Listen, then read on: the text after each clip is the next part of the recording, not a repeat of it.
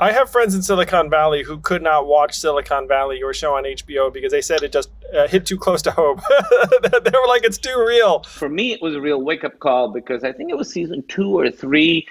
We would sort of do these trips, right? We would go to Silicon Valley and we would show the episode and we'd sort of like tour companies and get to see what they were working on. And they were very excited to have us because because you know we're we're doing a show about about about what they do. I was stunned at what little thought was going into the moral and ethical ramifications of the technology that they were working on. I remember, I won't name the company, but they were showing us this new product that's now on the market that many people have. And they were like, you can do this, you can do this, you can do this. And so we brought up a privacy concern. They were shocked that they were asked this question. They didn't even have like a fake corporate answer ready to go. They were stunned and a little upset and disappointed that we would even think of that.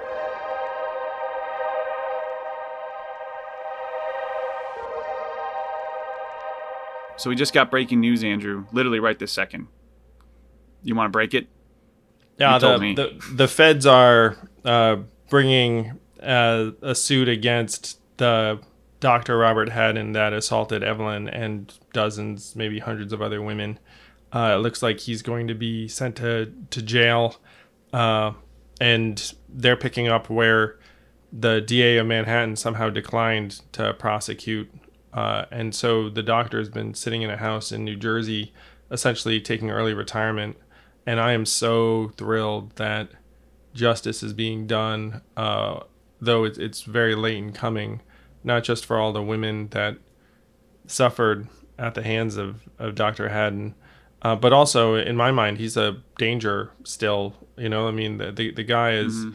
uh, like a pathological sex offender, just free walking around in New Jersey.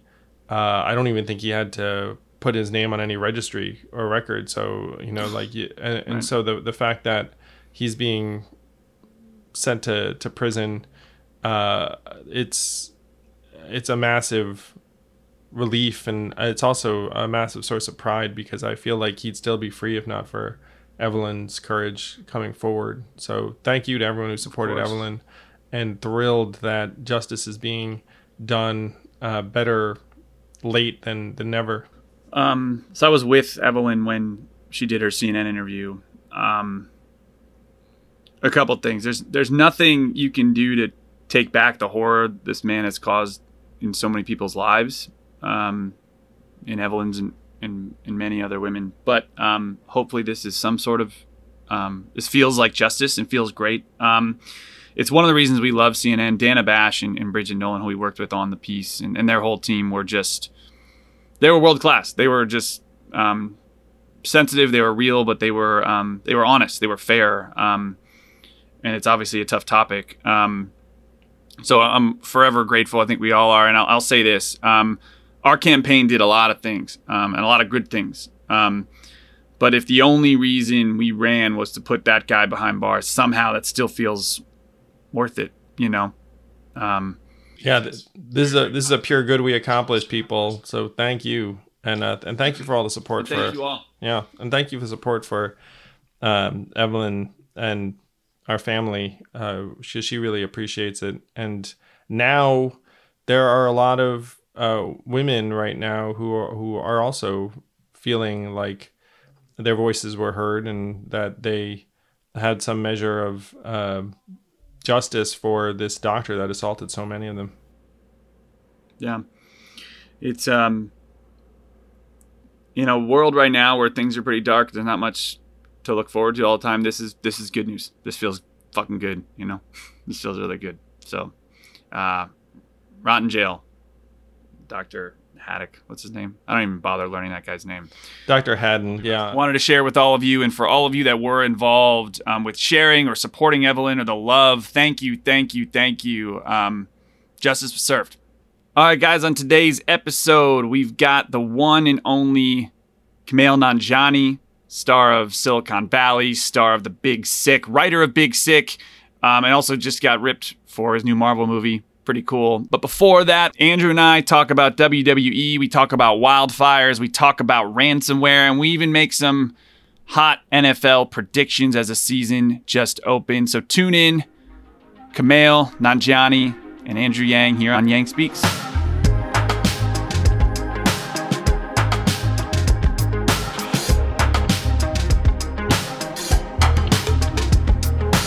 Welcome back to Yang Speaks. Andrew, how you living, man? COVID fine, 2020 good. Uh, the, you know, the, there's always a qualifier, but I can't. Good. I certainly can't complain.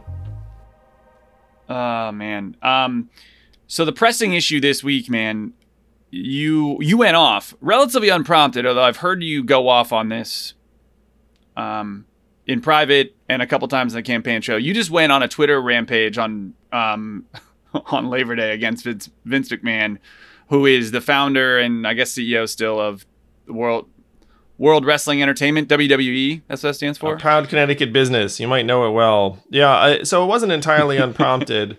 uh, they came out with a policy that was restricting pro wrestlers uh, from using Cameo uh, under their name and likeness, which uh, struck yeah. me as absolutely ridiculous. Uh, and so the so the first thing I said was, "Wow, this is strange, given that they're independent contractors. It's like, on what universe can you restrict independent contractors from just going on and uh, leaving video messages of themselves?"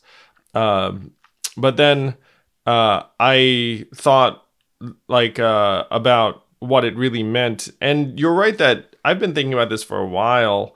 Uh, and I came yeah. out with a policy about it in regards to MMA fighters, uh, which is to me systematic exploitation, where they're getting 12 to 15 percent of the sports revenues uh, instead of the 50 percent that other sports are getting their athletes.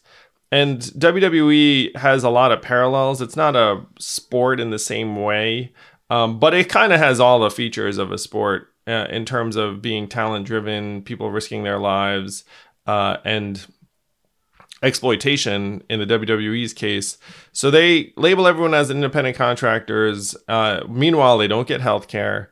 They don't get recovery time, which is crucial, which is one reason why a lot of these wrestlers get addicted to painkillers and other drugs because they have to go out there and yep. perform all the time. And they're always afraid that if they say, look, I, am not going to get out there this week or, you know, this month, uh, they'll lose their spot because that's the way Vince works. It's the way uh, the business works. Uh, so this is all uh, flying in the face of them being independent contractors, particularly when the WWE in particular controls your life more or less. Like they they, tell you where to be, yeah. what to do, how to look, how to act. Um, you can't do this, you can't do that. Like they'll control tons of elements of your professional life and even to some extent your personal life. And then they'll say but no no like you're an independent contractor. And, yeah. yeah. And, and so i, I uh, got angry and then i went on a little uh, tweet storm. And um, i was prompted to this zach uh, by a professional wrestler who sent me the original cameo story.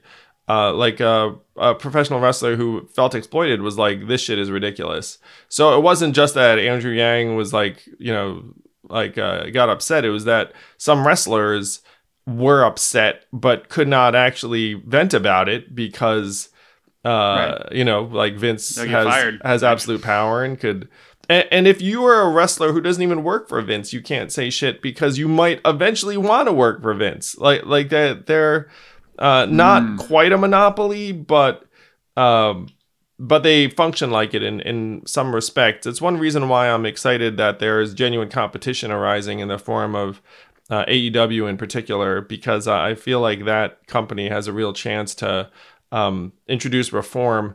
And that company has a chance to introduce reform in part because it's talent friendly. Uh, there are many very senior executives that are current wrestlers. Uh, and so it, it's a different animal than the WWE. Okay, so I grew up in musical theater, um, which is not cool, but um, and very different than wrestling. However, so to me, you could look at them as athletes, like professional athletes, or you could look at them as actors. They're probably somewhere in between there. So if they're athletes, you pay them like athletes get paid, and they have a union and they get to negotiate and they get paid based on a chunk of revenue, right? Like they do in the MLB or NFL or any of these any of these arenas, or if they're actors, right? Actors have a union on Broadway. They actually have an act, actors equity card where they, you can't get exploited. They can't be that sort of. You need to give them benefits. You need to give them base X Y Z hours. How would you? How should it be structured? Um, and then why have we? Is, are they? Uh, it's two questions. One, how should it be structured? And two, why is it? Are they in limbo? Is it just? To me, it's like yes, maybe Vince is an asshole but I also kind of stuck in this like we don't know what you are, so we can just do whatever we want with you. You know, is that part of it too? What do you think on those two things? Uh, there was an online suggestion that they should be unionized under the Screen Actors Guild because they are essentially are um, performers on screen. Uh, and so SAG would take care of a lot of this stuff. But uh, I think the professional sports analog is closer in terms of the risk they're taking physically. Uh, I mean, for me, the big issue is what the nature of the benefits they're getting. So if they get them because they're members of SAG or, or their own union, fantastic. Or if the WWE were to say, look, you're clearly employees. Uh, I mean, heck, like, you know, you, we control lots of elements of your waking life. So guess what? You all get health care. You all get retirement benefits. You all get an off season. You all get this. Like, you know, however we get there, um, yeah, we just need to get there. Uh, and one of the things I said, which got some news or, or, buzz, was, "Look, if I'm not the Secretary of Labor, like I'll know the Secretary of Labor. Like we can get this done." Uh, and it, it's it actually falls under the National Labor Relations Board, uh, but the National Labor Relations Board are appointed by the administration. So right now you have a bunch of uh, Trump appointees who are putting any action under the rug because uh, Vince and and Trump are good friends from way back. Dana White and Trump yeah. are also friendly. Uh, it's it's funny the parallels between who owns uh, UFC. Yeah, WWE and, and UFC here. But there's a lot of exploitation yeah. going on, uh, and there are things we can do about it as soon as uh, there's a different administration. It, it's clearly illegal to me. My question is like when this stuff happens to other athletes, there's usually more uproar and wrestling is super possible, um, popular, excuse me, in its own world, right? It's I mean it's massive. It's prime time on yeah top some of the top or, cable rated uh, shows every week. I, I think yeah. WWE last I checked was a billion dollar business. Uh, you know I haven't looked at the market yeah. cap lately, but there doesn't seem to me the the same uproar. You know what I'm saying? Is it because it's wrestling in that you're either a, you're either a wrestling fan or you're not? There's very few casual wrestling fans. I think. Um, like, why is there not as much uproar? Or is it because a lot of these fans of WWE maybe lean more right, and so they're less they care less about it. Um, I, I, grew up a massive wrestling fan. I feel like every kid in my town did. Yeah. So you know, I, I, don't think politics really enters in myself. It's like, is every twelve year old leaning right? you know, like I don't think that fair. Yeah. Um, uh, yeah. But but I agree with you. I think wrestling has its own domain uh, in the culture, and it doesn't really interact or intersect with mainstream politics uh, a lot of the time. UFC is similar, where just no one gives a shit because it's a fighter or a wrestler, and to me that's so dumb because mm-hmm. these are people that uh, are humans, yeah, that dedicated years and years of their life honing a craft. Uh, you know, they're risking their bodies every time out there, uh, and it's a billion dollar business. So what the hell are we waiting for? Uh, but I, I agree with you that for whatever reason, uh, it doesn't get the attention it deserves in the mainstream news. Uh, and I'm going to keep beating the drum until that changes because I'm sick of this. Like as a fan, uh, it's upsetting seeing so many of your childhood heroes die early because these wrestlers are yeah. abusing themselves in order to keep their jobs uh, and then they die of a heart attack at you know 45 or you know like whatever the heck the age is. Right. Um, and, and they're physical specimens too they shouldn't be you know they should be taken care of. You know you know what i'm saying? They're not you know they don't they're, they're, these are some of the most elite bodies in in society you know? Like they're they should be in great health in some ways um, but they're dying because they're either not paid or not taken care of or it's a it's a difficult lifestyle, and there are elements of it that you can't do much about. Uh, but there are elements you can do something about, yeah. and you should do that. So it, I think yeah. in wrestling's case, it's crystal clear because uh, you know, like they have a lot of discretion over what they can do. Um, there, I mean, you could have an off season for wrestlers uh, that's baked in. You know, like they just get a month off uh, or more. I mean, heck, professional athletes get there's no off season. They just go all year. Yeah, yeah. What? If, if you had an so off if you're The Rock, you were going the whole time. You're just going.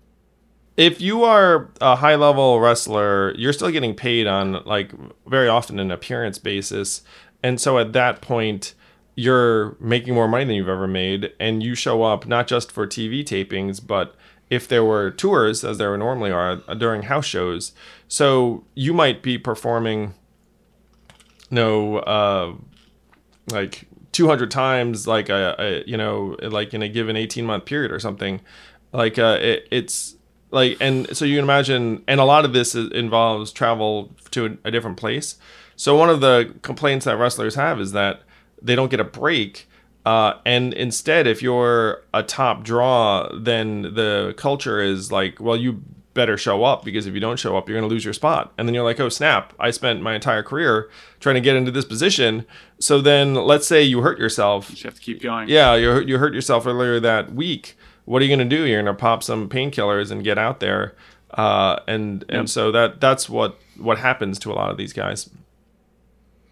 For for those of you like me who like not didn't grow up a wrestling fan, like oh this stuff's fake just watch a clip of wrestling. Like, yes, it's fake in terms it's somewhat scripted, but if they're jumping from the top of a rope, they're still jumping from the top of the rope, right? They're still slamming their body on the ground. They're still picking up a full grown man um, and slamming to the ground. Like, you know, even if it's scripted or they're not really punching each other, they're still taking a beating, right? Like, you've, it's, it's a gnarly sport. It's very, very difficult on your body. You can liken it to stuntmen, really. You know, it's like like real life mm-hmm. stuntmen mm-hmm. going out there and uh, performing, yeah. and then packing up their stuff and then driving to the next town and doing it again. Yep. Um, you ever see that movie Concussion with Will Smith? Uh, yeah, that yeah, there are parallels there. But I mean, that, you know, it's the NFL. Yeah, well, he says Will Smith has a line in there that I thought was fascinating. He said, "Look, it's not about whether or not being a warrior is right or wrong, because um, some people get really." You know, when the football concussions were happening, people were like, "Well, we shouldn't be hitting each other that way." And he's like, "It's that's not what it's about. It's about America needs to take care of their warriors. That's what he. That's one of my favorite lines in that movie. Like we got to take care of the. They they entertain us. They um, you know we they've they're bred in our system. You know, like we worship these guys and gals. We need to take care of them. I think that's pretty logical, and that's why if you're listening to this, you're not a wrestling fan. That's why you should care because the principle of this that we care about money more than people. Um, is pervasive throughout society, and these are massive examples. Um, America needs to take care so, of its warriors uh, on every level. So that's the veterans who return home that oh, people yeah. are risking their body for our entertainment every given weekend or every given week. Our nurses on the front lines, all of it. Yeah. Um, you uh, so the final tweet on your your thread was Vince, you'd better hope your old friend Donald wins because changes in the air and changes are long overdue where your corrupt labor practices are concerned. It would give me great pleasure. The people know. So for Yang Gang out there that followed him on the campaign, like I had the same motion you had. Like, fuck yes, Yang. Like this is the I wish you would take off the heads of some of the maybe the your Democratic primary contenders at times too, but maybe you know there's some political strategy there. But I love when you get angry, um, and it's uh, it's terrifying when it's directed at me, man. But most of the time, it's pretty awesome to watch. So, uh, thank you for that tweet, boss. uh, you get really you're really humble about it too because you don't get that angry um, very often. But when you do, it's it's a sight, which I love. So and appreciate that. Um, gonna change gears. Um, I want your thoughts on this, and I don't think you have a lot of thoughts on them, which is why I think it'll be funny. Um, so it turns out one of the major California wildfires was started by a gender reveal. Um, so Andrew, I, we were talking about this a little bit before, and I want to dive in. I don't think you're familiar with gender reveals or so is, is it what I think of when gender reveals? It's like uh, cake and you slice into it and then like the flavor of the cake tells you whether you're having a boy or girl so someone obviously knows and then you don't know uh, so that's what occurs right. to me but I, I did not know fire entered the equation so they started these things and the woman um, who popularized gender reveals um, which I'm, I'm, not really. I could do more research, but I don't think people care of how that happened. But let's say the woman credited for popularizing gender reveals said they've gone too far. Um, this is getting ridiculous. But basically, people go nuts, and they have these. Um,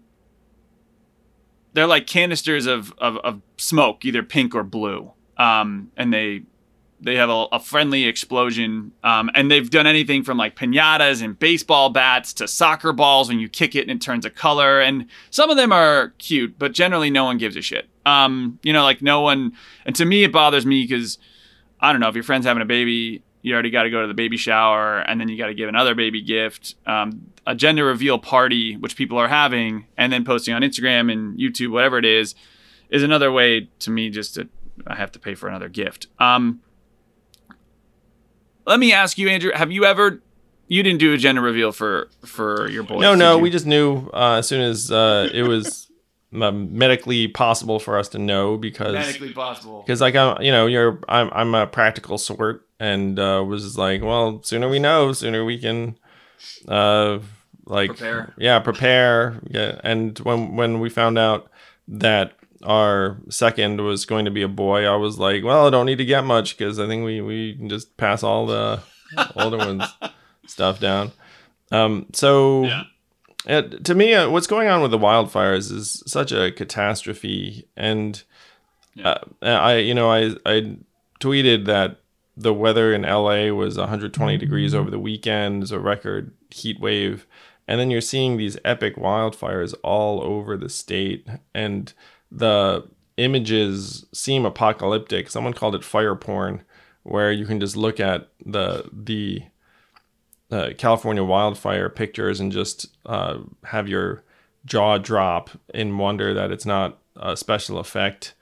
Uh, and yep. you know, people ask what what we can do.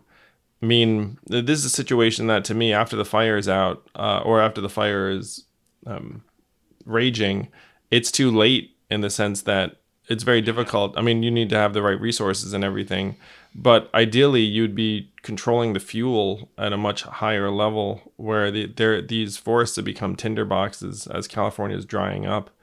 Uh, it it seems impossible, but these wildfires are just going to get worse. Yeah. So a lot of LA people don't always realize this piece is that a lot of LA is is desert right? A lot and part around San Francisco in some places too. It's it's pretty dry, um, but mainly LA um, and Southern California. To me, this is what seems to happen every year. We're like, oh man, wildfires are bad. I hope they're not bad this year. And then we, we kind of like there's someone in your mind, but then they come and they're disastrous, and we're shocked as if like I feel like we didn't we had a whole year to kind of prepare for this or years and years. We know every year wildfires are wildfires are terrible, um, and you talked about a lot in the campaign where you would um, quintuple the U.S. Forest Service forestry budget. Yeah, yeah, which is and it's all federal. It's mainly a federal problem, right? Because it's federal parks. Land. They cross state lines.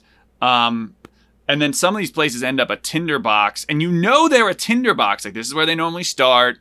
Uh, that sort of thing. Uh, what else? I mean, do you remember some of the things you talked about on the trail about what you would do to fight and prevent these in the future. A lot of it was preventative, if I recall. Now, again, after there's a wildfire raging, it's harder uh, to put it out. So yeah. you'd want to invest in managing the forests to a higher level. Right now, less than 10% of the national forest is actually getting managed for fire suppression. Um, so 90% is not. Less than 10%. Yes. You, you would Jeez. need to invest massive resources to properly manage the tinder boxes that that are forming. Um, these fires are easier to put out earlier rather than later, where you know after they yep. consume enough fuel, they they become uncontrollable. So, in addition to investing in the U.S. Forest Service, I I was hypothesizing that you could do more in terms of installing heat sensors uh, in various acres of land, and then have some kind of rapid deployment unit that uh, descended on the place as soon as you saw that there was a fire breaking out before it got too bad.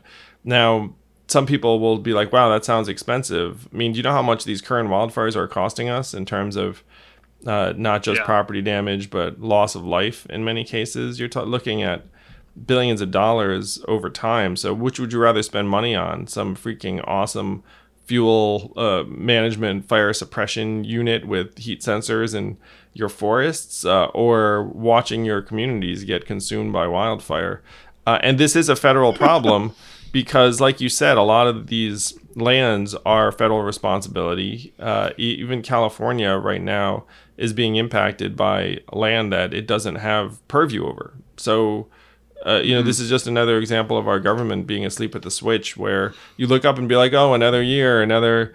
Uh, another series of record-breaking fires, and it's like, well, someone want to do something about that, and uh, the the feds are like, well, we, we don't really exist to to adapt. We just take last year's budget and then increase or decrease it by five or ten percent, and then we everyone just chills out. Uh, you know, it it's very very frustrating. If if I was in California, I'd be raging at the federal government. I'm raging at the federal government anyway. My yeah, you're raging the federal government without being out there. Um, my one of my buddies from high school um, actually became one of the guys that like parachutes out of helicopters and fights wildfires.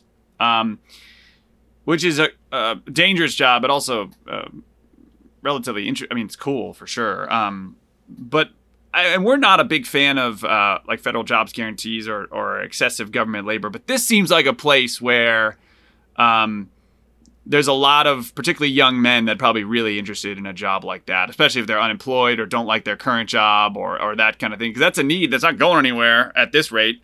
Um, that's where I think you know where uh, government resources be wisely spent, in my opinion. Yes, quintuple the U.S. Forest Service budget and hire the heck out of a bunch of people that would go in and manage the forests, so that we don't deal with uh, these fires uh, breaking records every year. Uh, you know, and you talk about the government and jobs. I mean, the reality is we have millions and millions of Americans who are unemployed right now and underemployed. So we should be investing in anything that makes sense as a job creator. And this one's a no brainer. Yeah, no brainer.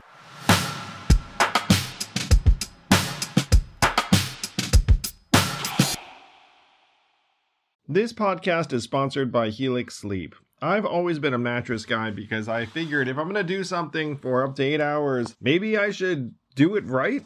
And Helix Sleep lets you do it right by sending you one of 20 unique mattresses that's tailored for you. I took the Helix sleep quiz, takes only a couple minutes, and I was matched with a Helix Dawn mattress because I wanted something that felt firm and I sleep on my back. That mattress is exactly what I needed, but strangely enough, my kids now seek out that mattress in the house and want to sleep on it even though I did not order it with them in mind. If you have a high quality mattress it is a game changer, a huge difference maker. Don't take my word for it. Helix has been awarded the number one mattress picked by GQ and Wired magazine. It is even recommended by multiple leading chiropractors and doctors of sleep medicine as a go to solution for improving your sleep. Helix is offering up to 30% off all mattress orders and two free pillows for our listeners. Go to helixsleep.com slash yang that's helixsleep.com slash yang. This is their best offer yet, and it won't last long. With Helix, better sleep starts now.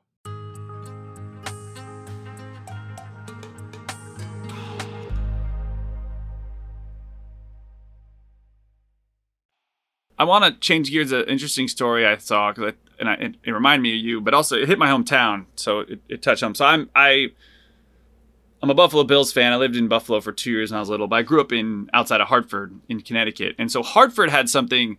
They're supposed to start schools after Labor Day on Tuesday, and the the whole public school system shut down for an extra day um, because of something called ransomware.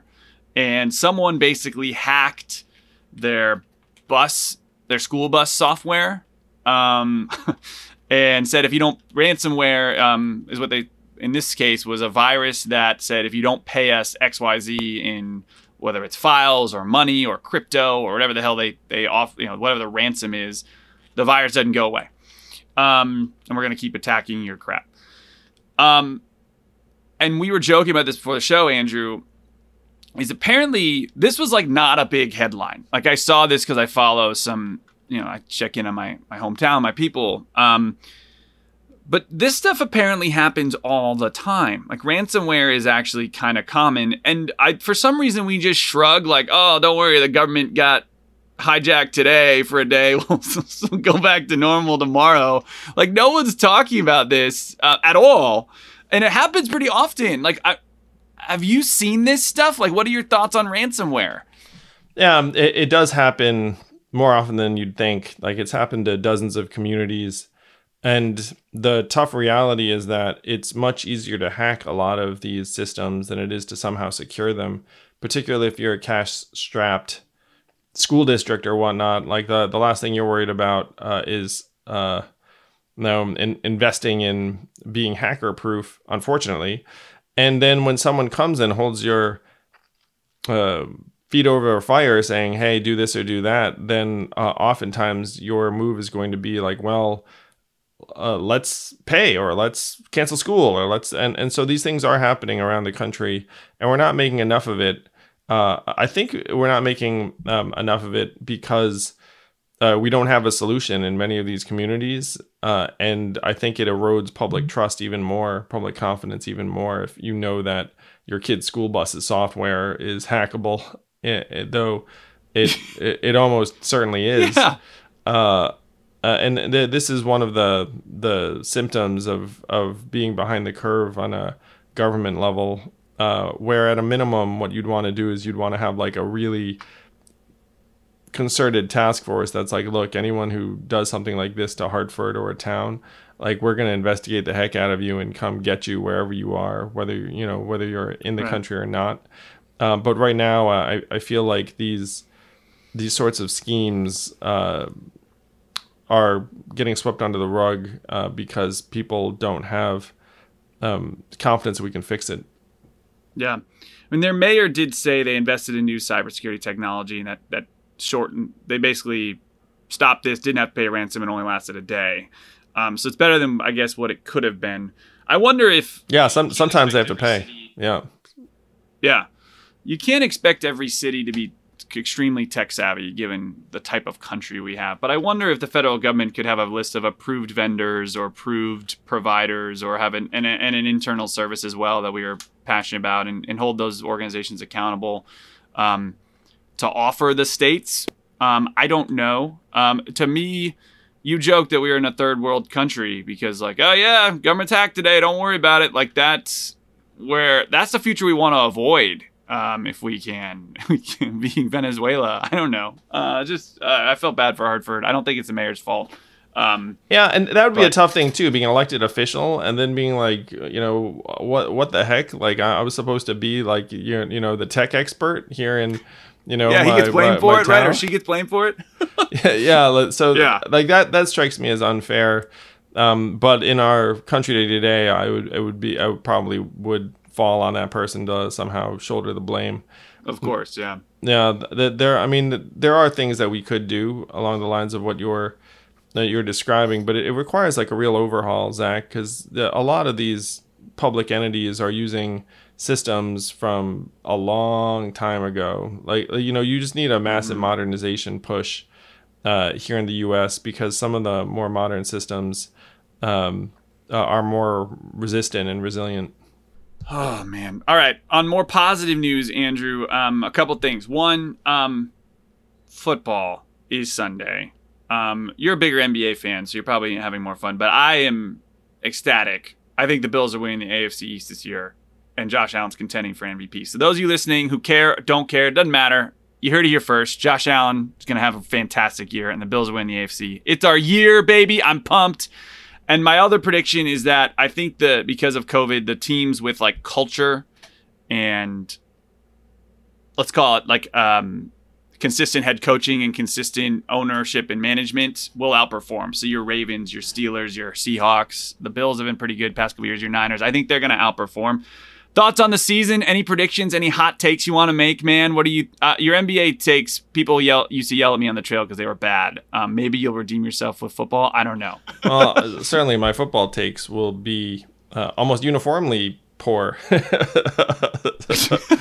so, uh, so certainly don't want to um, to give anyone any bad suggestions. Though it does seem like the Bills. Yeah, have no one's shot. betting on you stuff. I don't think that's good. Uh, yeah, the, you know, I mean, the the Patriots, if they manage to win post Brady, uh, then everyone else should just give up.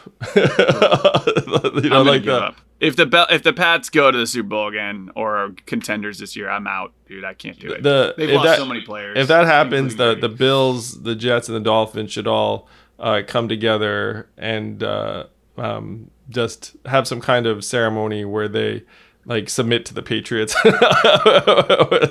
I I would be for that, man, because I think you could. Because then you'd actually say like you could put the best team that the Jets, Dolphins, and Bills could put together, and we'd probably still lose. oh, that that, that, was actually um, one of um, the jokes about where it was like actually you should have all three teams merge, make it like a two-team division, uh, and it would be like you consolidate every other AFC East team. You make like a Voltron super team. Um, it's so painful. Oh, but your, the, your Bills have a good shot. Um, you know, I mean, Bills, Bills are good this year. Um, and hanging out with you too, I started to root for the Bills because you know if you're around someone uh, who who's rooting as hard as you were, then you know, like you naturally start rooting for them too. Well, thanks, man. I uh, I tend to make everybody else's lives miserable when the Bills lose, so a lot of the staff would root for the Bills for their own self interest. Um, to, you know, because that'd be in a better. If the Bills win, people ask for budget requests. That's when they ask for them on the campaign trail. Um, That's funny. You be in great Very mood. smart. Uh, way to manage. Way to manage um, up, team. oh yeah, team manage up. Great. I'm uh, like putty in their hands. Um, most importantly, Andrew, Unagi scooter giveaway. Yes, we did it. We're doing. We're giving away three of them, Andrew. Um, and we're gonna do one on this episode. Did you know that? I don't know if I told you that. Surprise! You knew we were giving away though. I I love these scooters and I love giving them away because I know whoever gets it, it's gonna be so happy. it's just gonna make their like uh, life better to have this thing. Um, yeah, you know, it's like a 21st century magic carpet. Um, yeah, um, I, I can't say enough about how much fun these things are. Today's winner, the first Unagi scooter, um, is drumroll. First winner is Caroline Garrido. Uh, it's Caroline underscore G A R R I D O. Y'all can follow her and congratulate her if you want on Instagram. Um, Caroline, we will reach out to you. Congratulations. You're going to love this thing. Oh my gosh. I love this thing. I love it so much. Um, and you know Andrew does. If I wanted to bore people, I would just post videos of you and me just riding the scooter all day, because that happens every day. I don't know. Um, so here's the deal. Um, if you want a scooter, we're going to be announcing winners on our Instagram. So that's at Andrew Yang and at Zach Graumann on Instagram. The next way to win will be announced shortly, um, probably on our next Monday episode. Um, regardless, though, we love Unagi scooters. We love giving them away. We love giving shit away on the show, regardless, Andrew. Um, whether it's money, Unagi scooters, football advice. What else do you give away? Mainly Hot money. I mean, Humanity Forward's up to $8 million and counting uh, plus. So thank you to everyone who supported and continues to so support our, our, efforts because uh, there's just a lot of need, a lot of pain. And so being able to do something about it is a real gift and privilege. Uh, so thank you. Um, but yeah, we love giving stuff away, and, and that includes fun electric scooters. That's true. Um, and I know people prefer money, but um, we'll do money and we'll do scooters and we'll, we'll do more too. Um, so our next guest is he's such a badass. I'm gonna butcher his name, um, but uh, not out of um, maybe it's out of ignorance, but it's it has nothing to do with how much I love him because I love this guy. Um, how do I pronounce his name? It's Kumail Nanjiani. Kumail Nanjiani. He's badass. So cool. Plus, he got super ripped for a Marvel movie. so he's like, at this point now, he's super smart, super funny, and super ripped. and and he's yeah. been giving guidance to people on how to manage their mental health and uh, the well-being during the the pandemic. Uh, I'm a big fan of his too. Silicon Valley, Big Sick, everything he does, he elevates, uh, uh, and I, I, can't wait to talk to him. There's a certain element of um, elevating your acting career from like comedian to action hero, which the steps in between include a shirtless GQ magazine cover where you're ripped. Like um, Jim from The Office, John Krasinski did this. Um, I'm trying to think of other examples. Um, but that, I think that, um, or the guy who plays the the um, what's his name in who's Darth Vader in Star Wars, or not Darth Vader. Um, who's the bad guy in the new Star Wars movies? You know what I'm talking about. Adam Driver, Kylo Ren. Um, Adam Driver, yes, same thing. I don't know if he's been completely shirtless, but definitely more jacked. I think as a rite of patches, passage. Here's a thought, Andrew. Between now and the next office you run for, we get you jacked. Evelyn would like this. We get you jacked like you were in like high school, college, and we do. Uh, we announce as a shirtless cover of GQ, or you can pick the magazine. I I feel like that would uh, probably not help my seriousness factor. no, you don't think but, so. But it, it, but it would but it would help my prospects of being cast in a Marvel movie. So you know there'd be like a that's like true a, a, a, cost benefit. And you just had like a Yang Gang tattoo on the left pec, like something badass, but like not like a joke Yang Gang, like a I don't know, like blood or awesomeness. I don't know. Um, I, there's some fans listening to this that I think are loving this visual that I think it's hilarious. Uh, sorry, sorry, you're not as excited about it as I am, but I think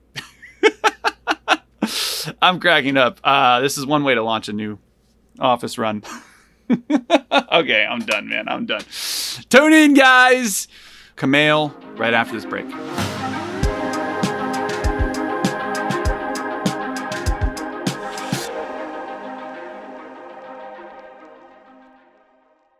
This podcast is sponsored by ExpressVPN. A few decades ago, private citizens used to be largely that private. What's changed? The internet. Think about everything you've browsed, searched for, watched, or tweeted. Now imagine all that data being crawled through, collected, and aggregated by third parties into a permanent public record your record.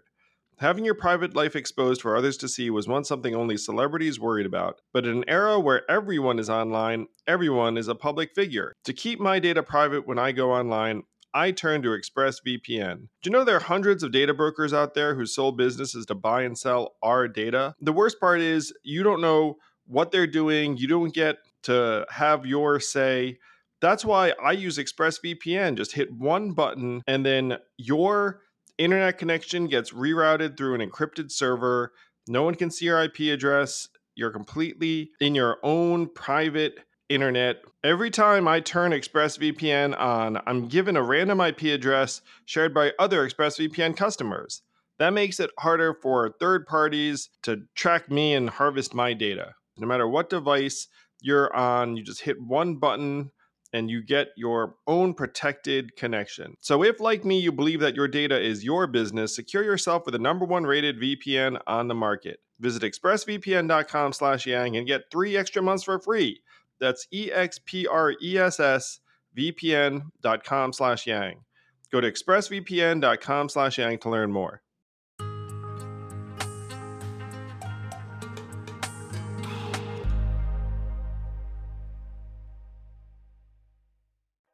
I am thrilled to welcome to Yang Speaks. Uh, what what has he not done? Actor, comedian, screenwriter, uh, visionary, philosophy and comp sci graduate of the Kumail Nanjiani. Kumail, welcome to Yang Speaks. Thank you for doing this. Oh, oh, thank you for having me. Thank you.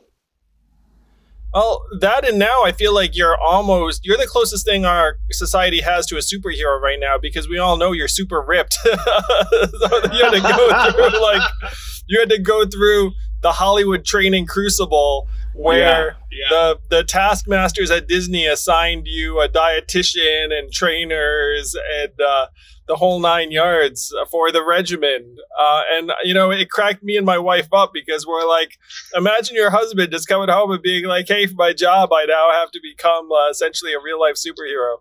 Yeah. Well, first of all, I want to say, you know, uh, they did get me all those uh, people. They gave me the infrastructure to do it, Disney, but they put no pressure on me. They were like, if you want to do this, you can, but seriously, you don't have to. And I was like, oh, I'm going to do it the most possible.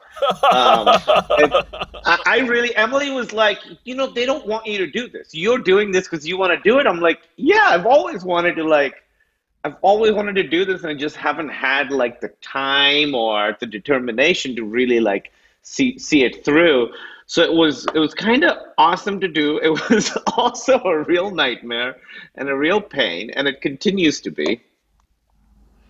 Oh, so that's one of the questions I had is that so you show up, you're ripped, you get footage, uh, of you for this movie, The Eternals. And then I'm thinking to myself, does he have to stay ripped until this thing wraps? and what the heck is that? Yeah, well, you know, for me, I I I have tried to stay in shape. Uh, since then, in the same way, you kind of my goal was until the movie comes out, when you go and do the interviews, I didn't want to look like radically different on the red carpet than I do in the movie. Uh, so that was my goal. And now, you know, the release date for the movie got delayed, so I have to I have to keep at it a little bit longer. But it's interesting you brought up my wife because she does. She's still a little surprised by it. Every now and then, she like like hug me and she'll just be like, "You just feel so different." And and and I feel the most different when I'm in bed trying to like turn, like sleep on my side. I can feel it's like trying to steer a ship. Like I'm not used to doing that movement yet. I, I, thought you were going to say you have less padding than you used to. It's oh, like you turn oh, on your side and you're like, oh, it's more muscle there. There used to be some cushion. It really is less padding. It's interesting the ways that your body that your body feels different. Um, I was to say something, but I feel like that's that's a little bit uh, inappropriate, so I'll leave it. Oh, you can get as inappropriate as you want, man. It's a podcast. One of the things I um, I had in mind when I was running for president was if it's a podcast, it doesn't matter. if it's a podcast, it's like no one will yeah. ever see this and it's just going to disappear into the internet. Whereas, you know, if it was like cable news appearance and all of a sudden it was very, very serious stuff. Uh, so the, the stuff that, and you might have gone into this in a, in a setting that I have not seen, but the thing that fascinates me about you is your origin story because I have no fucking clue how a guy would come uh, from Pakistan here for college, study computer science and philosophy at Grinnell, which is someplace I know. I campaigned there, and and then some somehow wind up like a TV star, movie star. Um, when you have really educated parents, I have educated parents too, and my parents would not have had any thing to do with me if I just disappeared for a while or was like, I'm going to to do the do comedy uh, you know, they didn't like it very much when I said politics, which is a pretty serious thing. I think so. I, yeah, if I was running for president, my parents would have a tough reaction. Yeah, mine, mine were not thrilled either. But the, the thing that is this mystery to me is uh, so I, I can see your background through college. That stuff makes sense to me and I don't know if you remember this, but you and I met briefly at the Global Entrepreneurship Summit in Silicon Valley. Uh, we were both in line to get pre- pictures with uh, President Obama. Uh, I don't know if you remember this. You you and the cast of Silicon Valley did the skit ahead of time, and then we were just like chilling in line together. Do you remember that? I re- I do remember that, and it took us over two years to get that picture because they had to vet everyone that was a long ass line. And I gotta say, Kamal, not to be like, not to sound cocky or whatever, but like I had a picture with him from like, you know, like a couple months earlier. So I was like, why am I doing this again? I've already seen this movie. I know how it ends. Yeah, it ends with uh, you know me shaking uh, Obama's hand and him talking about how awesome I am. he's uh, he's he was very. That was the most I've talked to him. He was very charming, funny, and I was actually supposed to have dinner with him at one point. Um, uh, I think it was towards the end of last year, and then I had to be out of the country and I couldn't do it, and I was very, very disappointed. Uh, but yeah, that's that's the only time I've met him. Well, so to me, there's like this massive fog of mystery between Kumail, the recent college graduate, and then by the time I saw you and the world saw you, you were a TV star uh, in Silicon Valley was when I think most of the world met you. Uh, and so I know you you've done the clubs, you've done the entire circuit. Um, like, tell us about that time because that time just strikes me as such a wringer. Like the fact that you flung yourself into that wringer after Grinnell. Man, I'll tell you, starting stand-up comedy uh, is an absolute wringer. It really, really is. It's it's it's difficult. And I started honestly. I started in uh, I started like August 2001 is when I started doing stand up comedy. So if you remember your history, then it's 9 11 happens that year. And I continue doing stand up comedy, looking like me, sounding like me, with my name, getting up on stage in front of drunk people trying to tell jokes. So I always have this thing where, like, you know, sometimes people will troll me on Twitter and then they'll be like, Are your feelings hurt? And I'm like, Man, whatever it t- takes to hurt my feelings, you don't got it. I promise. I've, I've been through, I've been through some of the worst situations. So basically, how it works is I, I, I graduated college in computer science and philosophy. One of those is practical to get you a job, and the other one is not as practical the issue was, you know, I, I found philosophy very interesting and I was very engaged and I felt like I was good at it. Like I, I could make persuasive arguments. I was good at writing papers. I really enjoyed it. Computer science, I always felt like I missed one class somewhere and just like never caught up. I was like not good at it. Managed to get a job in computer science, but never really felt engaged, never felt like it was for me and and I'd sort of at that point really fallen in love with with stand up comedy, just watching stand up comedy. So I was like, I have to try this thing. Like it would hurt too much to not try it. And how it works is, you know, so I moved to Chicago for a job, but I also knew that Chicago's where like a lot of comedy legends had come from. You know, Steve Carell, Stephen Colbert, Bill Murray, like all these big people, Tina Fey. So I moved there, and you basically look through the newspaper, see where the open mics are, and you just go and put your name on a list, and then you get up on stage and you get five minutes in front of in front of people you don't know. And that's kind of how you get started. And you know, the first few years, I, I my my visa was tied to my work, so I couldn't actually make money doing stand up. So all I could do was open mics. And that's kind of what you do. You just from 2001 to 2007, I just did open mics over and over in front of drunk people in Chicago. And then I got, you know, I got pretty lucky over and over and over and over. It was right place, right time, over and over. You know, uh, so so so so so the reason that I'm here, a lot of it is due to is due to luck, and I feel extremely grateful. I always say of all the parallel universes, this is the only one where I'm here talking to you. This is the simulation where you become a movie star. this is it, man. In every other one, I, uh, I I got nothing going on. So so I feel I feel very very grateful, and I feel very very very fortunate. It was one of those, you know, where you you're doing comedy. So I moved to New York in 2007 with my wife Emily, and we to, to like sort of pursue comedy. And I just ended up having a good set in front of somebody who then later got me a job, and then that job led to another job, led to another job, led to another job. So it was all these small steps leading to uh, leading to the career I have now. Um, but but at each point there was like um, serendipity. You know, I just like the right person saw me at just the right time, or, or or things like that, and then all sort of fingers crossed. You know, I, I know this can go away at any second. Well, there's a big gulf there because you're uh, on a visa and you have a job where you are working with computers, and then you're showing up to open mics and don't make a dime and just you know, get pelted with occasional abuse and you get better at your craft. So then when do you actually switch from making a living from sitting in front of a computer screen to making a living off of comedy? And then how does the, the visa work? Like when does the visa actually start uh, becoming something you can apply for for being a creative? So this is how it works works for me. What you have to do is get heckled by a beautiful American woman at a show fall in love with her, have her fall in love with you, marry her, and you get a green card. So that's how it works for me. Plan. Right place, right time, man. I'm telling you again.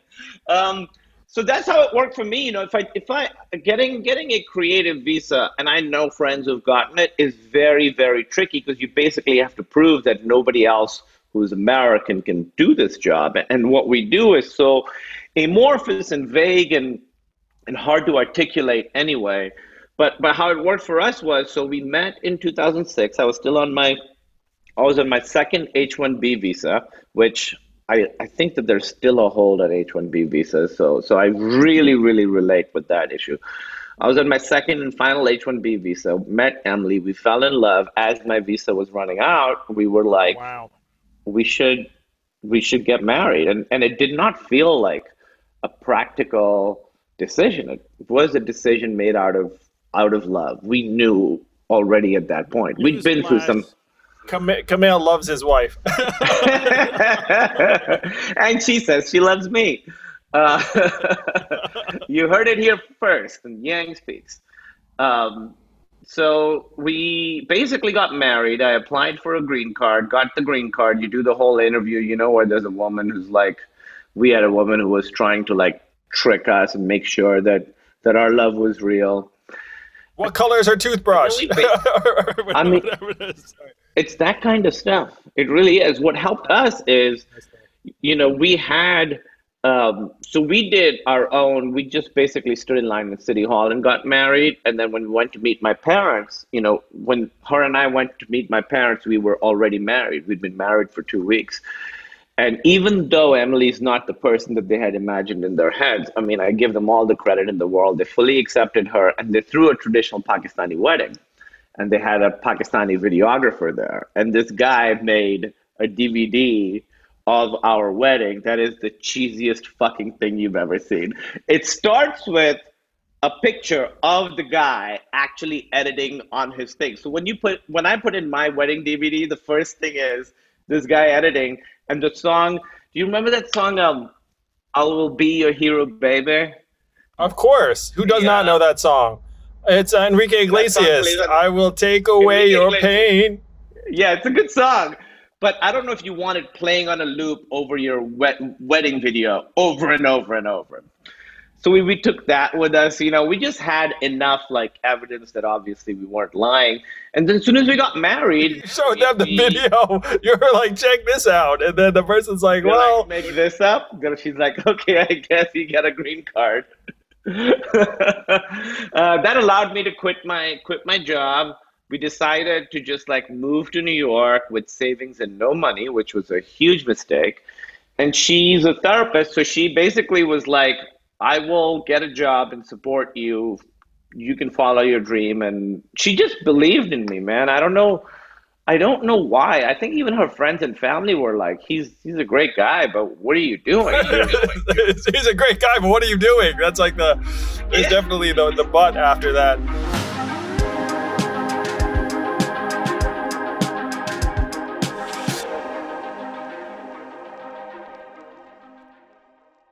Well, I, I have a, uh, you know, like at least a sense that I understand that era from The Big Sick, as I'm sure a lot of people who are watching and listening to this, if you haven't seen The Big Sick, you need to see it. It's a brilliant and touching and poignant movie, um, but it's somewhat autobiographical in terms of uh, uh, your relationship with Emily uh, and some of that era, like you're in clubs performing, like you tell some of the jokes yeah. that I imagine you might have told in real life. Um, That that kind of belief that that is profound. Where someone sees something in you that maybe you're not even sure about all of the time, because you know when you're putting yourself out there as a creative, uh, it's hard to believe in even yourself all the time.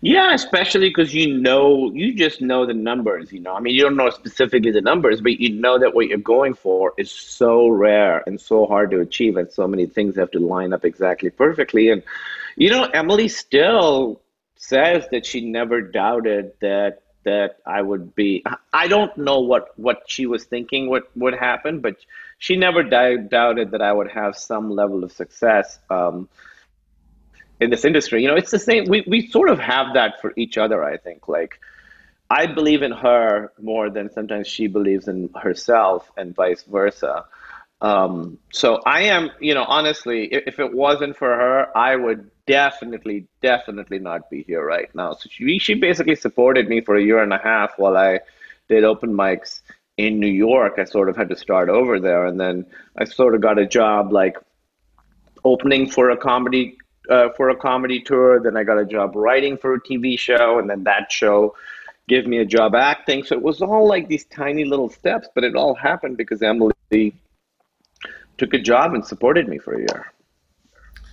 Emily seems like a creative powerhouse in her own right, and anyone who wants to listen to the two of you, you have a podcast, Staying In, uh, that is kind of quarantine themed, as people might be able to tell, and, and it's it's about trying to stay stable and mentally healthy during a time when uh, we're spending a lot of time indoors with with ourselves or our significant others. Uh, and it's honest, it's funny. Uh, you know, like the the two of you seem like you enhance each other creatively. Is the sense one gets from the outside. Yeah, we we certainly enhance each other creatively, and I like to think personally as well. I feel like we both think that we got the better end of the deal. I think she thinks that. I definitely think that. So it's definitely a little bit greater than the sum of some of our parts. You know, it's um, even though we obviously have our issues, everyone does, but I feel like in quarantine specifically because you know you mentioned the big sick, so you might know Emily's in a high risk group for this virus, right? So we had to lock down before most people lock down, and we're still very very strict about it. Um, it's just too scary. We really we haven't seen anybody. We only leave the house at night and go for a walk when there aren't people around and stuff like that. So, in this time, just really spending time with only each other, um, it has strengthened our relationship and it has made our uh, communication a lot better. I feel like you know it's it's sometimes it's, it, it can be easy to take your partner for granted and not ask them like how are you feeling? How's your day going? How are you doing this week? That just that basic kind of stuff you know it can be easy to go on autopilot with that. And i think quarantine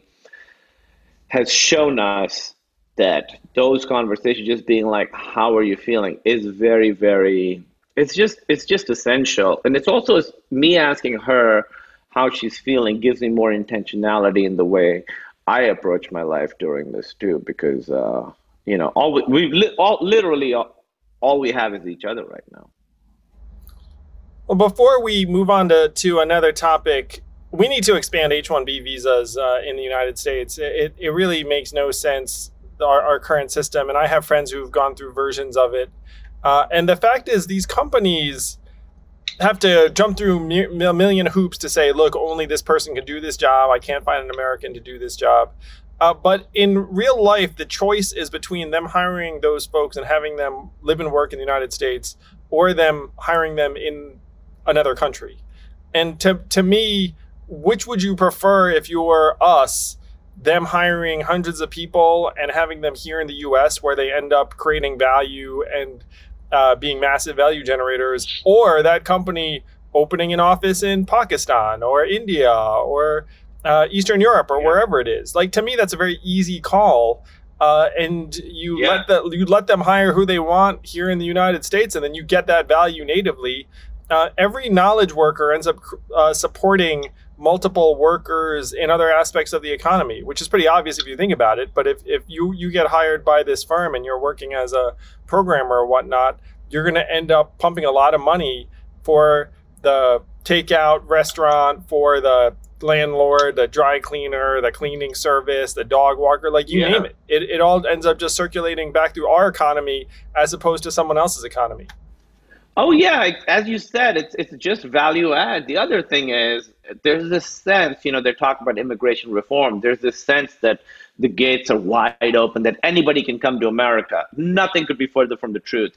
As a kid in Pakistan with my family, just trying to get a visit visa to America to come visit uh, my my sister's brother it's almost impossible. It, it's so hard just to get a visit visa, especially from a place like Pakistan. Getting an, an H 1B visa, as you said, companies have to jump through a lot of hoops. So, so there's this idea that anybody can just move in and it's easy. It is not easy. It's a very difficult process, and there's a lot of vetting that happens. Just the thought that you might have had to leave the the states if you had not fallen in love with Emily, et cetera, et cetera. I'm sure is like making everyone think it's like, wow, I can't imagine uh, an American cultural landscape without Kumail. Honestly, like over the last. Oh, really? You can? Well, that's well, that's very flattering. I don't think it's true, but. I feel, you know, obviously this is my country, this is my home, and the idea that a big, let's face it, a big chunk of this country does not see me as American and does not accept me as American, even though I know it's not the problem is not with me. The problem is with them. It's still a little heartbreaking to me, and it still it still gets to me. You know, uh, the fact that what is it, forty four percent of the country probably wouldn't see me as as belonging here. I feel like you might be an exception, my friend, where if they've seen you in something, then all of a sudden uh, you become familiar to them in a way that um, that that might hopefully uh, engender, uh, you know, some positivity. I, I feel like you'd get that if you went to a lot of places. And when you were performing your comedy, I feel like you might know this country in a way that a lot of people don't, because comedians head to small towns and medium-sized cities and work like a, a club where, like you said, like you know, a few dozen drunk people show up and you're there and you're there with a bunch of other comics and uh, you end up staying uh, overnight in places that a lot of Americans will never see and never visit. Did you have that experience uh, as a comedian, or were you more exclusively in Chicago and New York? Um, I certainly had that experience. Not as much. I couldn't do it in Chicago because I couldn't make money. So I would go sometimes do those shows just to do them. But certainly in New York, I have done tours of tiny, tiny towns. And, you know, I grew up in a really big city. I grew up in Karachi, which is like 20 million people. I've, I lived in Chicago. I lived in, lived in New York. So I was always very like metropolitan. Going to these small towns was really very eye opening because I'll be honest, you know, before I went to them, I was a little bit, I thought, oh, I, I, I don't see the appeal. Like if I lived there, I would move out. But then going there, you do a show in a tiny town. I did this show I'm thinking of the specific one. I, I did a show in a tiny town in Ohio. Then afterwards, everybody went to a bar, and all the people from the show went to the bar. And I was kind of hanging out and talking to these people who'd sort of grown up there. And some of them had been like best friends with each other since the second grade, you know? Um, and I thought that that was really beautiful. And even though a lot of these people may not agree with me politically now, I really, it, I realized that uh, as trite as this sounds, we all truly have a lot more in common than we don't. I know sometimes it's that gets obscured by by um, by just the conversation and, and sort of the screaming at each other. But uh, I, it it made me feel ultimately optimistic about about where we're headed in this grand experiment. I genuinely think comedians uh, could be the great unifying force of our society in part because of, of those experiences that so many of you have had. That's a lot of pressure to put on a bunch of drunks and drug addicts, dude. It was just in, uh, um, well, w- one place that feels very, very uplifting. And I, would urge you to try and get there, though. I guess it'd be far afield for for you, uh, and you know, then you're you know you're probably not going to you know break isolation. Um, but Dave Chappelle has uh, has a cornfield near his house, and he's been doing live comedy shows there with uh, comedians who just come and go. Essentially, I think that their nickname for it was Chappelle Summer Camp. So yeah. It, it actually takes some of the ingredients you're describing where it's a very small town.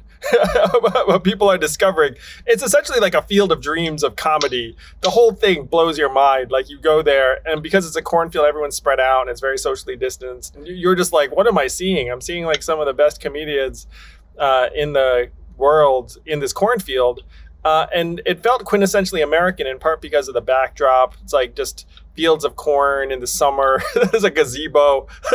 anyway, so, um, but but the comedians I, I talk to because they interact with people in the same way you do. It's like, look, we all have a lot in common. We all want the same things, uh, and there are these political discussions that are trying to pit us against each other in a way that I don't think would apply if we were just sitting across a kitchen table from each other or if we were in the same bar at the same night. Like th- then you would just end up bonding over your common humanity uh, instead of, you know, typing some nasty comment in, in Twitter or Facebook or, or, or what have you. Um, so I'm I'm serious that I feel like uh, comedians are having a different conversation with Americans uh, than politicians for sure, like a better conversation in, in many respects.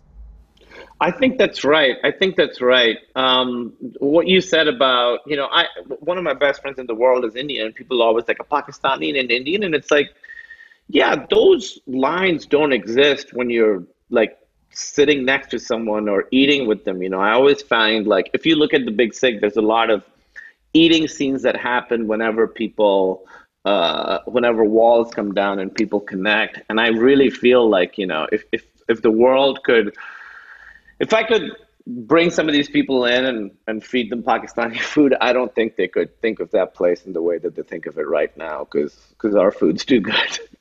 Yes, well said. Kumail's effort will be like Pakistani restaurants across the country, letting people know that this place is too delicious to dislike. That's right.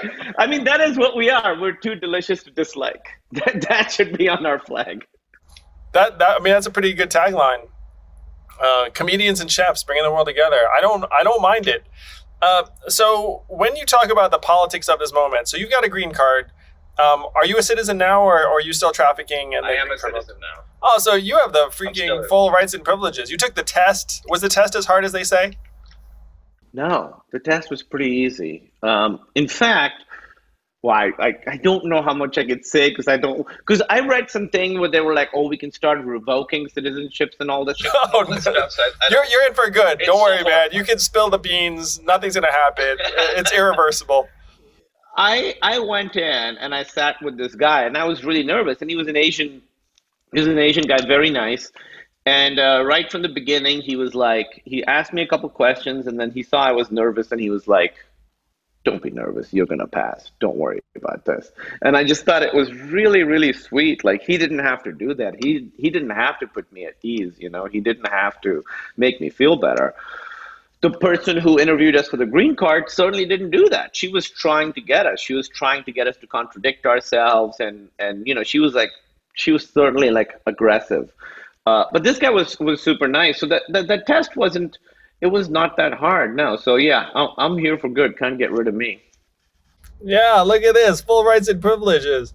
So, so, and you know, you, you're paying oodles in taxes, which will make some people very happy. Yeah, California. It's a, it's a big percentage.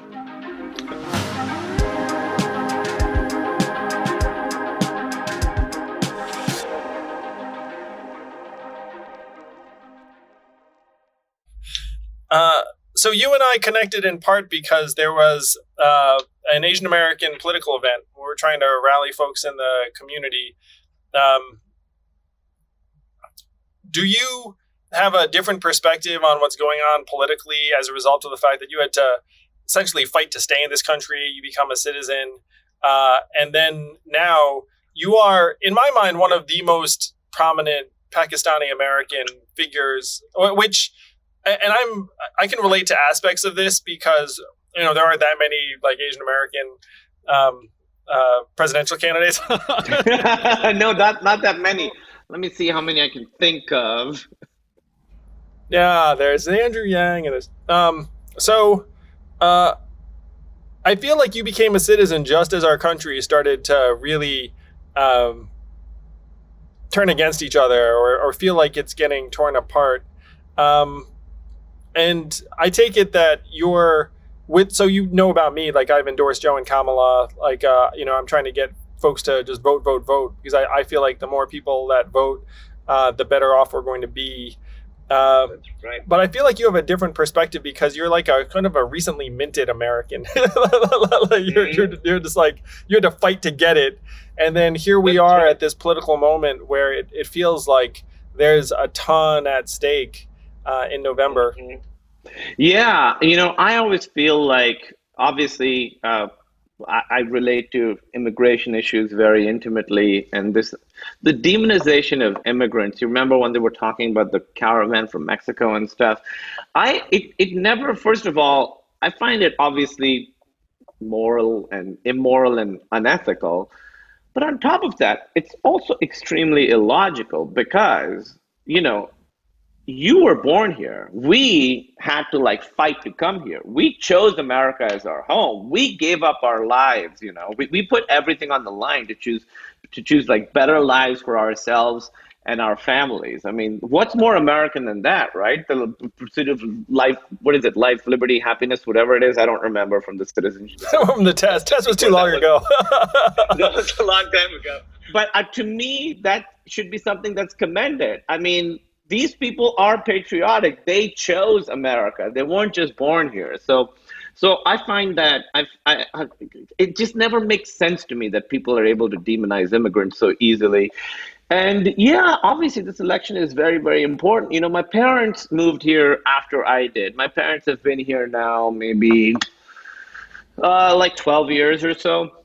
Um, and they moved from Karachi and they they landed here and they love America. You know, they were like, oh my God, things are like much easier here. They felt really accepted. They just, my mom was like, seeing her that happy and that comfortable, it just brought so much joy to me. And then in the last few years, it's been very difficult for her. You know, her relationship to America has changed, and the way she looks, the way she sees America has changed. Um, now, when I talk to her, uh, all she does is really talk about politics and how scared she is. And she says, they don't want us here. I'm like, no, eh, mom, this is like, there's a certain percentage of people.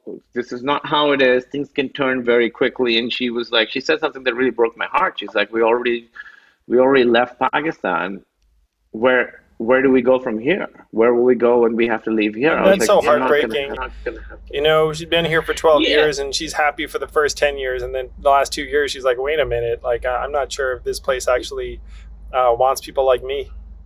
Yeah, it's been it's been really really really devastating, you know, and I and I sort of tell her this is something that you know, this is the the difficult balance, right? Like how do you stay engaged and and up on the news and still keep your wits about you? Like, how do you keep your mental health in check while the world is seems to be falling apart? So, so I tell her, I'm like, you know, you you know how you're going to vote, you know how your friends are going to vote. Don't watch the news all day, every day. I don't think our brains are designed to really take that much stimulus over and over and over. This is how I feel about Twitter, even though I am on it more than I should be if you look at your replies, I bet you, if you look at your replies, even if they're positive, it's really overwhelming. I don't think we're supposed to get that much information, that much communication, that much feedback from that many people at in like such a short period of period of time. You don't think that was happening in the state of nature where you say something on the campfire and then all of a sudden, like hundreds of people start start pelting you with uh, with their opinion? No, yeah, people are quote tweeting you to dunk on you. No, that did not happen. This is all completely new. So that's what I tell her. I'm like, Mom, there's too much news right now. Too much is going on. I have to. I have to take breaks very, very consistently, and so that's that's what I try and tell her. But yeah, I mean, there's a lot wrapped up in this election for all of us and, and specifically for me because i just keep thinking of my mom you know sometimes i wish i lived in a different state so my vote could actually count more. Well you can make a huge difference uh, trying to move votes in swing districts around the country. Um, and i agree with you about there being an optimal amount of news and social media to consume in a given day.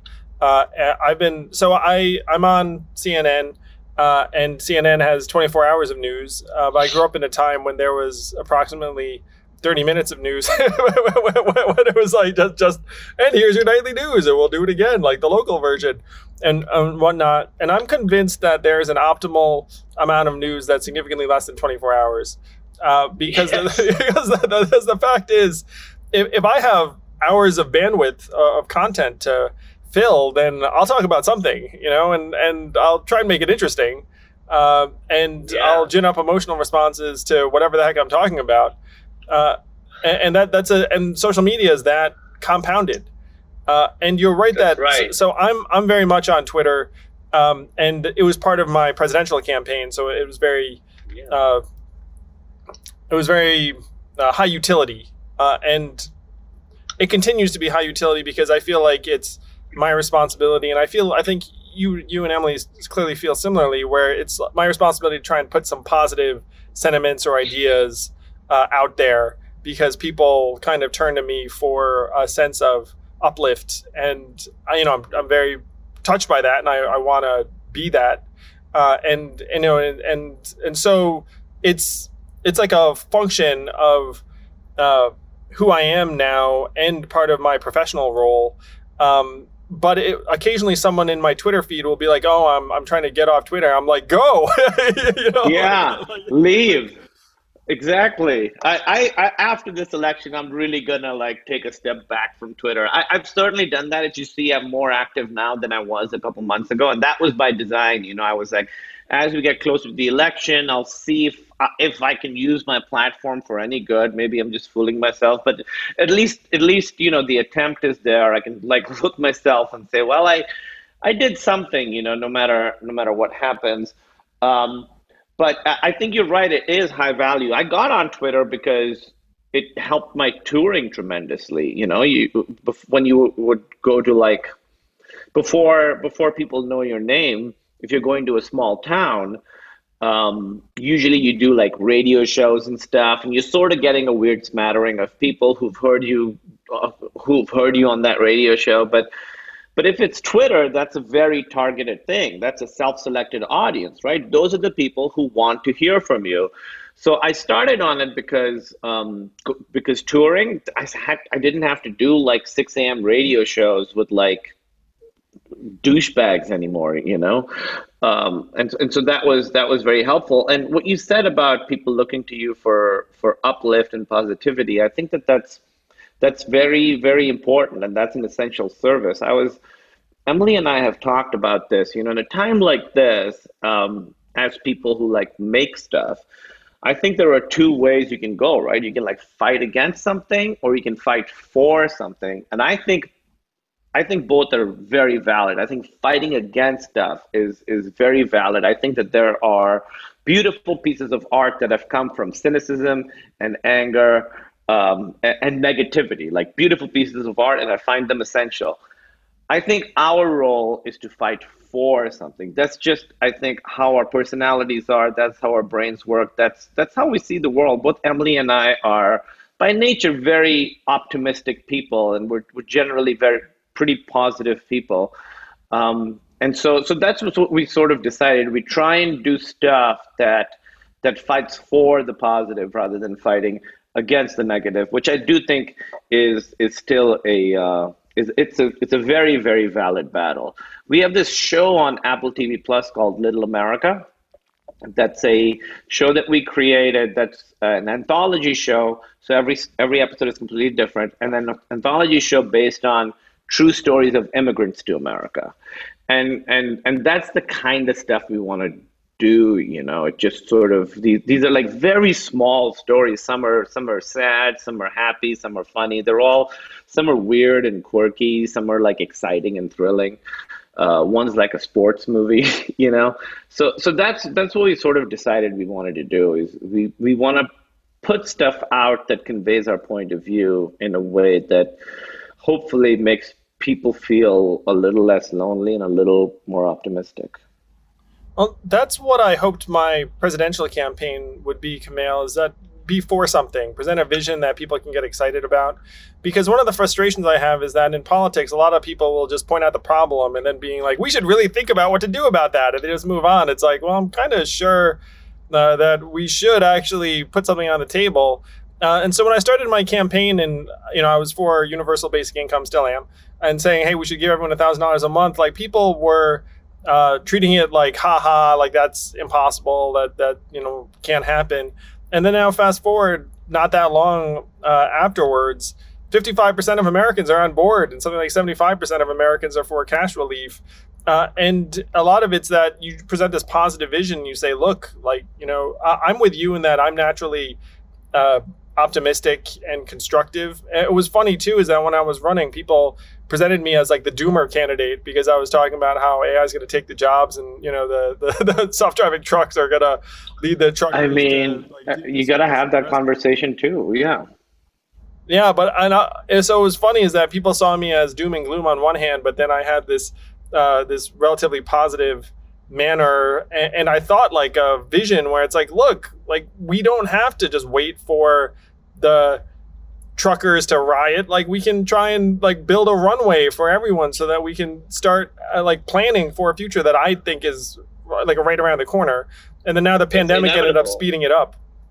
Yeah, I think you're exactly right. I think your campaign did so much work in moving the conversation in a positive direction and bringing up bringing up things and ways of looking at, at problems that I thought was very very constructive. You know, the effect you had on the campaign, uh, the effect your campaign had on the conversation is still profound and being felt. And I think you talking about AI taking jobs and stuff, it, it's so weird to me that people don't want to hear that stuff or talk about it. Where if you think about it for 30 seconds, it's inevitable that that's where we're headed, and that that's something that we need to be ready for and deal with. You know, especially because we're dealing with we're in this situation where massive tech companies control our lives in ways that are so complete and thorough we've given up so much just to have um, j- just just for convenience that it's it's really shocking how quickly it how quickly it happened.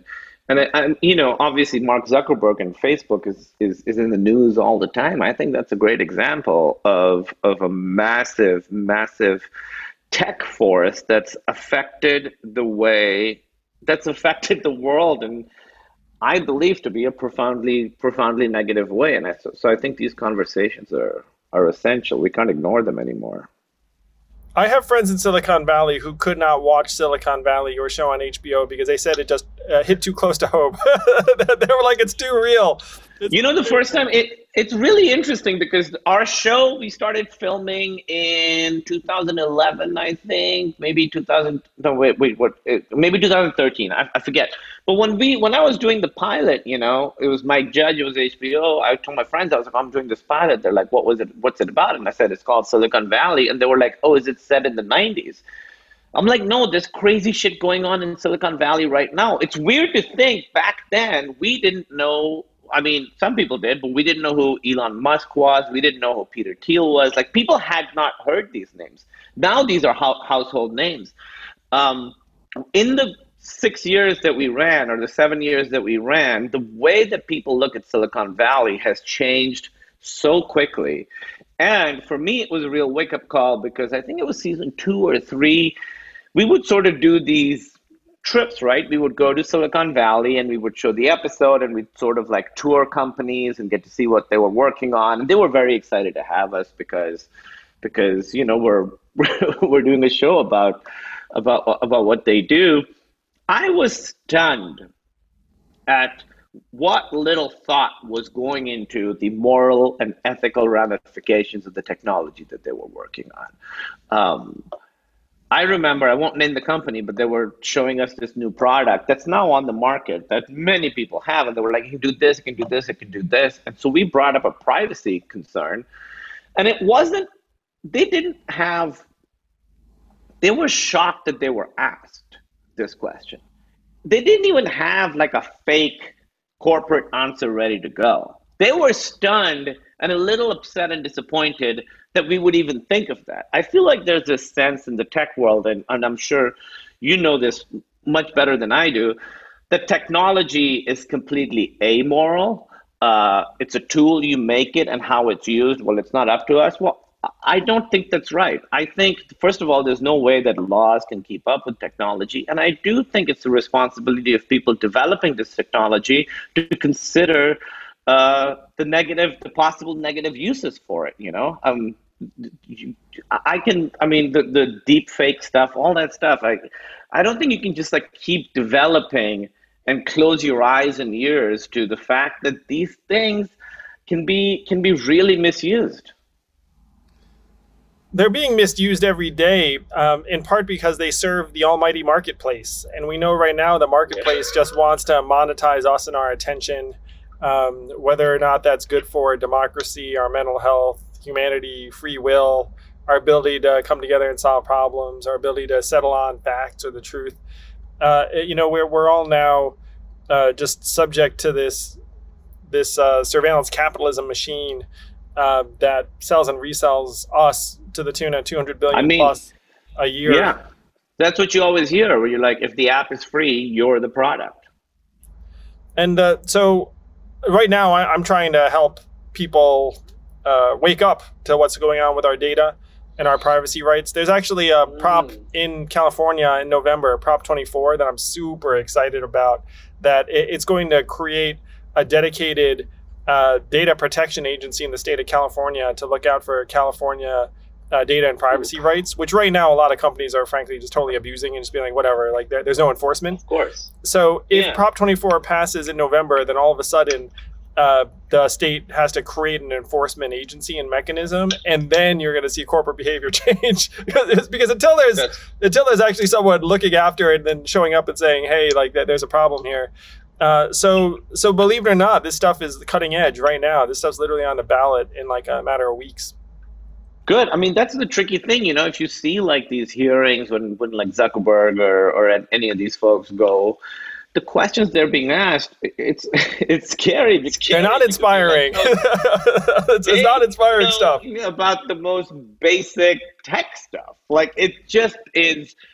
It's really upsetting that. Um, I, I, honestly, I mean, this Prop 24. Vote yes on Prop 24. That's good. I'm gonna, I'm gonna, I'm gonna use Twitter to get that word out because I do think that that is sort of the big existential crisis that we're heading towards right now is is uh, is big tech. I think I think it's a formidable foe. I feel like for all the great stuff that the internet has done, I think it's it's it's I mean, you know, it's it's it's fractured the conversation so much to the point where it's not even a conversation. I remember when I was a computer science major, I would go to my professor's office, and he was this guy. He was like a philosopher and a computer scientist, and he was one of the you know original guys who was involved with the internet and stuff. And he had this quote on his desk from a group of early people who were sort of trying to talk about uh, technology and the benefits it's going to provide humanity. And he said something like,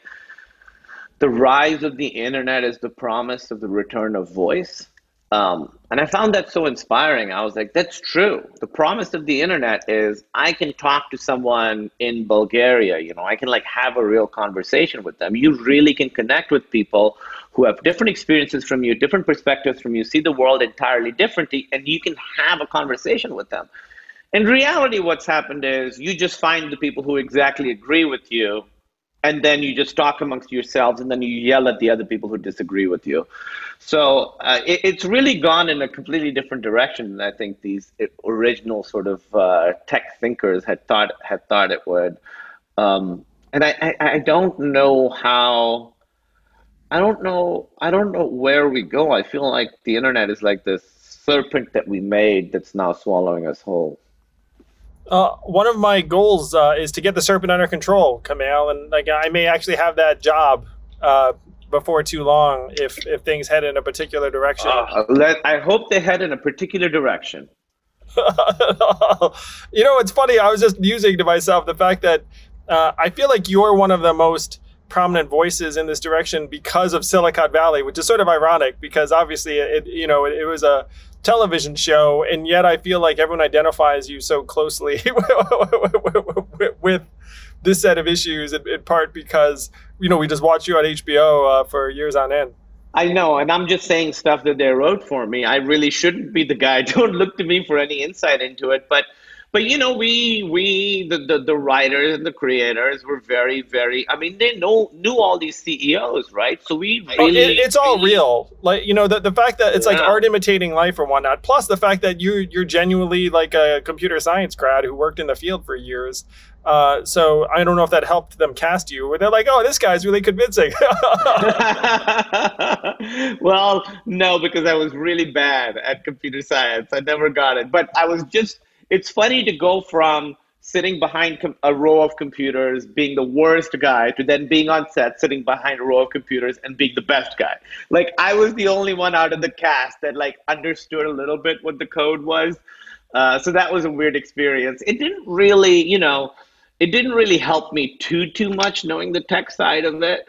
Um, really, what you know, my I, my approach to it was just was the character itself. Like that type of guy was was really my way in. Well, you did a phenomenal job uh, on that show. I can't wait to see you on the big screen uh, with the Eternals. You're a literal hero to so many people uh, and a force for progress and reason uh, and humanity. I mean, your family story is incredible. It's such an American story.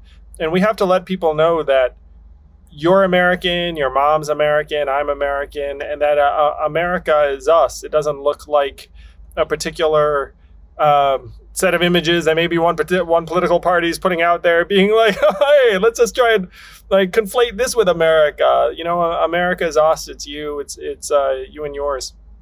Exactly. America looks like the world because the world is in America. I remember the day I got my citizenship. You're in a room and you you sort of do the pledge and everything, and then a video played, and the video was a music video that they had made for this, proud to be an American, and it was like cowboys on horses and like little white girls on swings, and and then Obama comes on.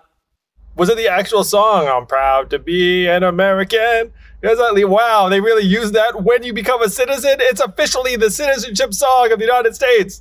I'll tell you, man, it sounds cheesy, but I had tears running down my face. In my head, I was like, I'm proud to be an American, where at least I know I'm free.